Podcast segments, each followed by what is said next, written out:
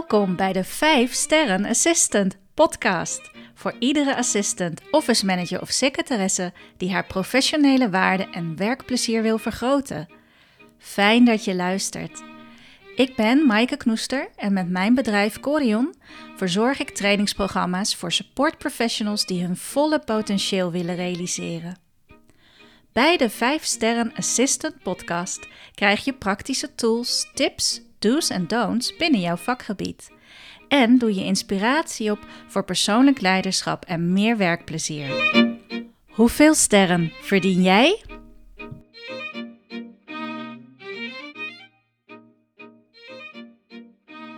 Superleuk dat je luistert naar de nieuwe aflevering van de 5 Sterren Assistant Podcast. Ik ga het vandaag hebben over taalmissers voorkomen. Dus misschien weet je, uh, als je mij langer kent, dat ik Neerlandicus ben. Dat ik uh, dus Nederlands heb gestudeerd in Utrecht. Super gezellig in de binnenstad. Ja, en ik dacht, ik ga er toch eens een aflevering aan wijden. En de meeste assistants die ik ken, die al wat uh, langer in het vak zitten, die vinden ook taal vaak heel leuk of zijn er uh, bedreven in. Dus misschien geldt dat ook voor jou. Je weet best wel hoe je een goede brief moet opstellen. Je kunt uh, ook makkelijk de taalfouten van anderen, van je manager bijvoorbeeld uh, verbeteren. Je ziet dat meteen. En in deze aflevering wil ik in elk geval een paar veel voorkomende taalmissers behandelen, uh, omdat je die fouten juist vaak niet ziet bij jezelf. Mocht je uh, dan nog de behoefte hebben van, nou, ben toch inderdaad aan het twijfelen. Hè? Ik um, doe het al jaren op de automatische piloot met taalgebruik. Ik heb misschien in het verleden wel eens een taalkursus gedaan. Maar inmiddels weet ik eigenlijk helemaal niet meer waarom ik de dingen zo doe. Dus je voelt je daar toch onzeker over. Dan heb ik wel een leuk aanbod voor je. Dus luister vooral tot het einde. Dan hoor je hoe ik je daarbij kan helpen. Nou, welke taalmissers wil ik bespreken? Ik ga het hebben over een standaard openingszin die je beter kunt vermijden en ook over woorden die aan elkaar of los van elkaar heel iets anders betekenen. En ook de spelling van de Engelse werkwoorden. Dat is ook iets waar uh, veel mensen van denken: oh, dat moet er goed uitzien, dus ik schrijf het maar zo. Maar wat hoort nou eigenlijk? Verder ook het uh, ja, onnodig stoffig maken van je teksten door bijvoorbeeld lange zinnen of wollig taalgebruik. Hoe voorkom je dat? En bij de spelling inderdaad het aan elkaar schrijven of losschrijven van woorden. Hoe zitten de regels daar? Ik ga ze niet allemaal doornemen, maar ik zal een aantal tips daarover uh, over geven. En ook hoe voorkom je dat je vaag of um, ja, niet zo sterk overkomt door type woorden dat je kiest. Nou, daar wilde ik mee afsluiten. Dus laten we deze eens één voor één bekijken. Misschien herken je het en doe je het ook vaak. Je begint een e-mail of een brief met naar aanleiding van. Een tip is altijd van, wil je dat jouw lezer, jouw klant of je collega, dat die zich persoonlijk aangesproken voelt? Waarschijnlijk wel, want je wil natuurlijk dat ze het ook gaan lezen, jouw boodschap dan gebruik vooral niet van die cliché-openingen. Naar aanleiding van uw telefoontje van vorige week. Of naar aanleiding van de um, nieuwe procedure rond nou, de huppeldepup. Dat zijn, ja, elke brief kun je eigenlijk beginnen met naar aanleiding van. Dus dat geeft de lezer het gevoel, ik ben een nummertje en je kunt dat heel persoonlijk maken op een simpele manier door te beginnen met een tijdsbepaling of met een plaatsbepaling. Wat bedoel ik daar dan mee? Nou, noem de datum waarop je iemands brief hebt ontvangen of noem de datum waarop je dus uh, het telefonisch gesprek hebt gehad waar je nu op terugkomt. Dat is dus bij iedereen weer anders, dus dat maakt het sowieso persoonlijker. Oké, en overigens, ja, mocht je naar aanleiding van nog wel per ongeluk gebruiken, dan het is ook niet fout. Um, maar schrijf echt naar aanleiding van, want ik heb ook uh, wel eens gelezen na aanleiding van en best vaak eigenlijk. Dus kennelijk is dat ook een taalmisser die uh, veel voorkomt. Um, dan hebben we het over Engelse werkwoorden. Nou, um, vaak wat ik hier zie is dat mensen denken: zo ziet het er niet uit, dus ik schrijf het maar op een manier zoals ik het al eerder heb gezien. En dat is in het Engels. En de Engelse werkwoordsuitgang, dat is nou net niet, komt niet overeen met hoe wij in Nederland de werkwoorden moeten vervoegen. Dat moet je gewoon volgens bepaalde regels doen en dan heeft het dus ook een zekere uitkomst. En dat heeft niks te maken met of het er mooi uitziet. Dit is een podcast, dus ik weet het. Hè, je ziet het woord even niet voor je op papier, maar ik zal het toch even doen. Geupdate, het voltooid deelwoord, geupdate, dat is uh, ge met een u met puntjes erop. Geupdate. En je schrijft op het einde, schrijf je D-A-T-E-T -E als uitgang. Geupdated eigenlijk. Dat vinden mensen heel lelijk vaak. Dus die denken automatisch: dit is fout, terwijl het hartstikke goed is. Vaak zie ik daar dus ED op het einde staan, want dat zie je in het Engels ook. Maar dat is Engels. Net zoals dat ik zou zeggen: ik heb dit weekend uh, gerelaxed. Dan zou je misschien denken: oh, gerelaxed, jee. Achter de X komt ED. Terwijl uh, het is net zoals, um, ja, ik heb je gemist of uh, ik heb een brief gefaxt. Um, de X, de S, ze zitten allemaal, misschien weet je het nog, in het kofschip. En dan betekent dat als ze in het kofschip zitten, dan eindigt daar uh, in het voltooid deelwoord een T op het einde. Nou, sommige van jullie hebben hier totaal geen moeite mee hoor, maar met Engelse werkwoorden um, gaan mensen toch wel twijfelen omdat het heel raar uitziet. Vandaar dat ik deze even meegeef. Gerelaxed is dus ge en dan gerelaxed met uh, G-E-R-E-L-A-X-T. Hopelijk komt mijn spelling zo goed over. Het is wel even wennen om het via een podcast te doen. Maar ik doe een poging? Oké, dan. Um, het is niet fout, maar wel heel wollig. Dus uh, hoe vermijd je dat je zinnen onnodig lang worden of ja, niet zo lekker leesbaar zijn? Nou, een van de dingen is dat we vaak, hebben we ook weer niet door van onszelf, is dat we heel veel opvulwoordjes gebruiken, zoals gaan, zullen, kunnen. En daarmee maak je je zinnen dus onnodig lang. En het klinkt ook niet zo uh, actief en stellig. Dus even een voorbeeld. Volgende week gaan we hier een besluit over nemen. Het is niet fout, maar het klinkt natuurlijk wel lekkerder als je gewoon stelliger zegt: Volgende week nemen we hier een besluit over. Zeker in verslagen. Als je van een vergadering een uh, verslag hebt gemaakt en dat zit vol met zullen, zullen, zullen. Nee, dat hoeft helemaal niet. Sterker nog, je hebt gewoon die dingen afgesproken. Die doet dit, die doet dat, dit is er besloten. Dus uh, we doen dit. Dat is gewoon uh, heel stellig, dat mag. En um, misschien herken je het. Let er maar eens op als je nu je mails of je brieven gewoon eens uh, naleest. Voordat je het verstuurt, kijk eens even of je daar inderdaad dat zal of kunnen of gaan um, onnodig gebruikt. Haal het er vooral uit en train jezelf erop.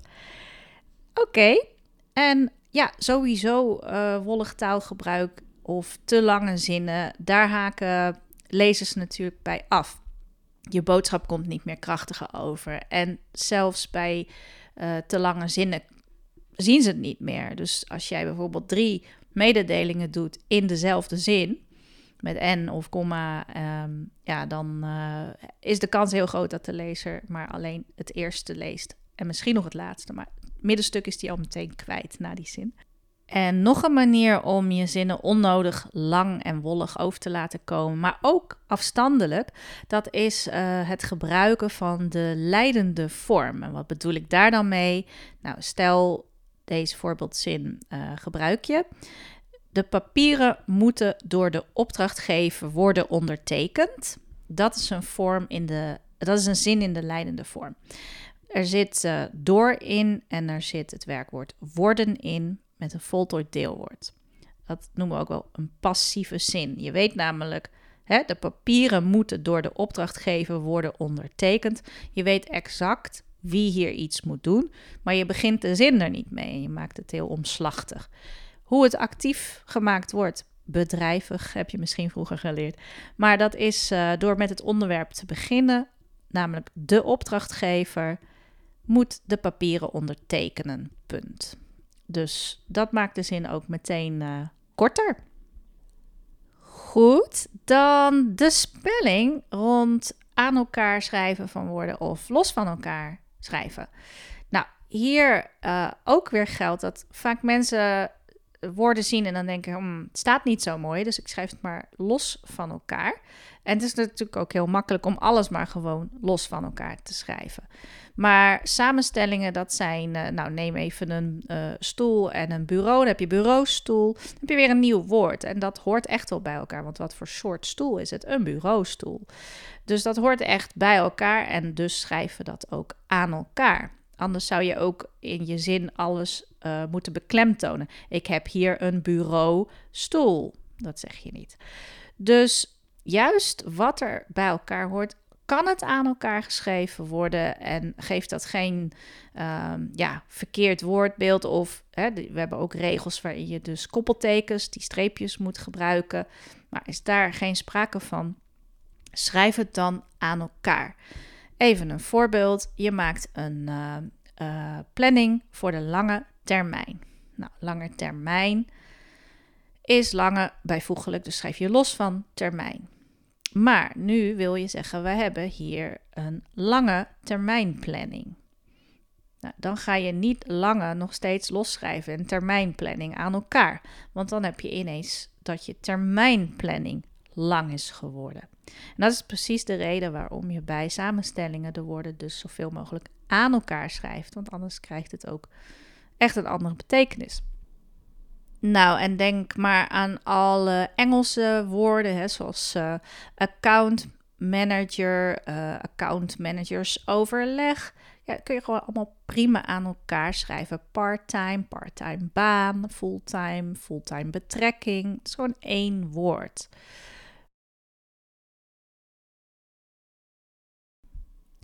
En je hebt ook woorden die los van elkaar iets anders betekenen dan wanneer ze aan elkaar geschreven worden. Exact hetzelfde spel je het, maar ja, tenslotte, hè, dan kun je aan elkaar schrijven of los van elkaar.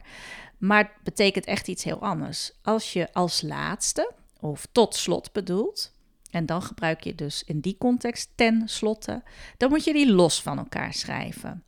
Maar zou je het aan elkaar schrijven, dan heeft het een andere betekenis, namelijk per slot van rekening. Even een voorbeeld, als je zegt je had vanochtend op tijd kunnen komen, want ik heb je tenslotte nog gewekt. Ja, dan is het dus in de betekenis van per slot van rekening. En dat heb je ook met tenminste. Als je tenminste los van elkaar schrijft, is het minimaal. Dus we hebben tenminste drie deelnemers nodig om de cursus door te laten gaan. En dat betekent iets anders dan tenminste aan elkaar, want dat is in ieder geval. Dus voorbeeldzin, we gaan vanavond lekker uit eten als je daar tenminste ook zin in hebt.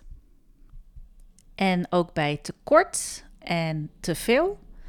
Als je dat aan elkaar schrijft, dan bedoel je het als een uh, zelfstandig naamwoord. Dus dan is het het te veel of het tekort, het tekort aan personeel. Wil je het bijvoeglijk gebruiken, dan schrijf je het los van elkaar. Dus uh, te veel geld of je hebt te korte benen voor deze broek.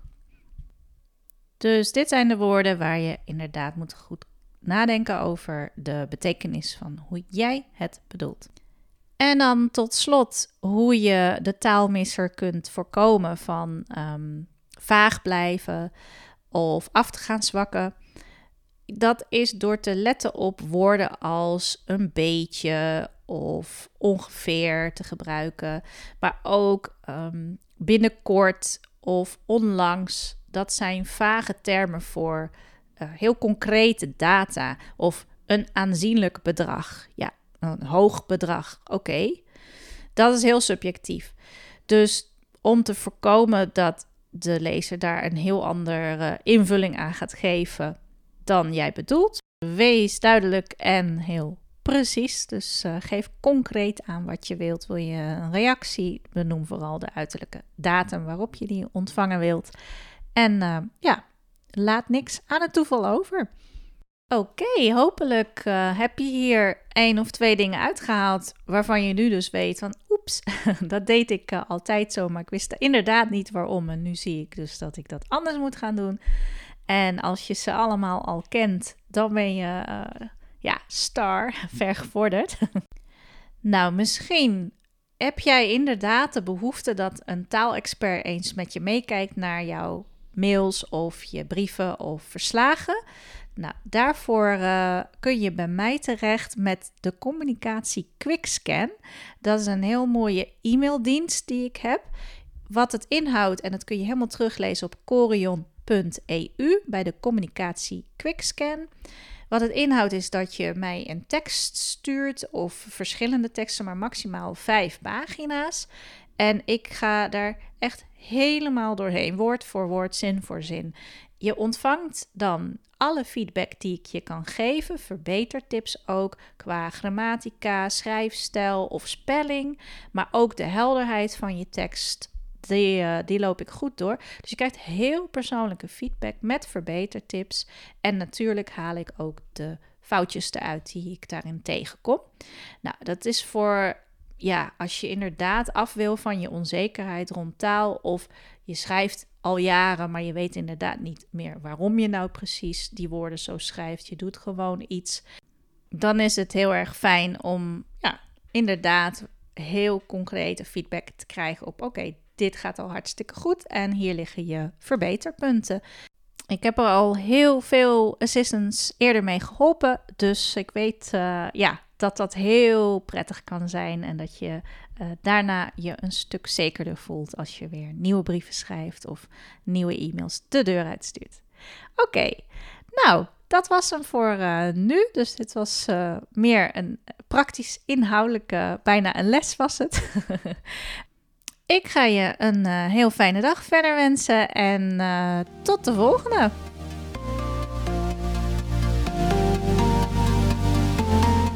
Superleuk dat je luistert naar deze aflevering van de 5 Sterren Assistant Podcast.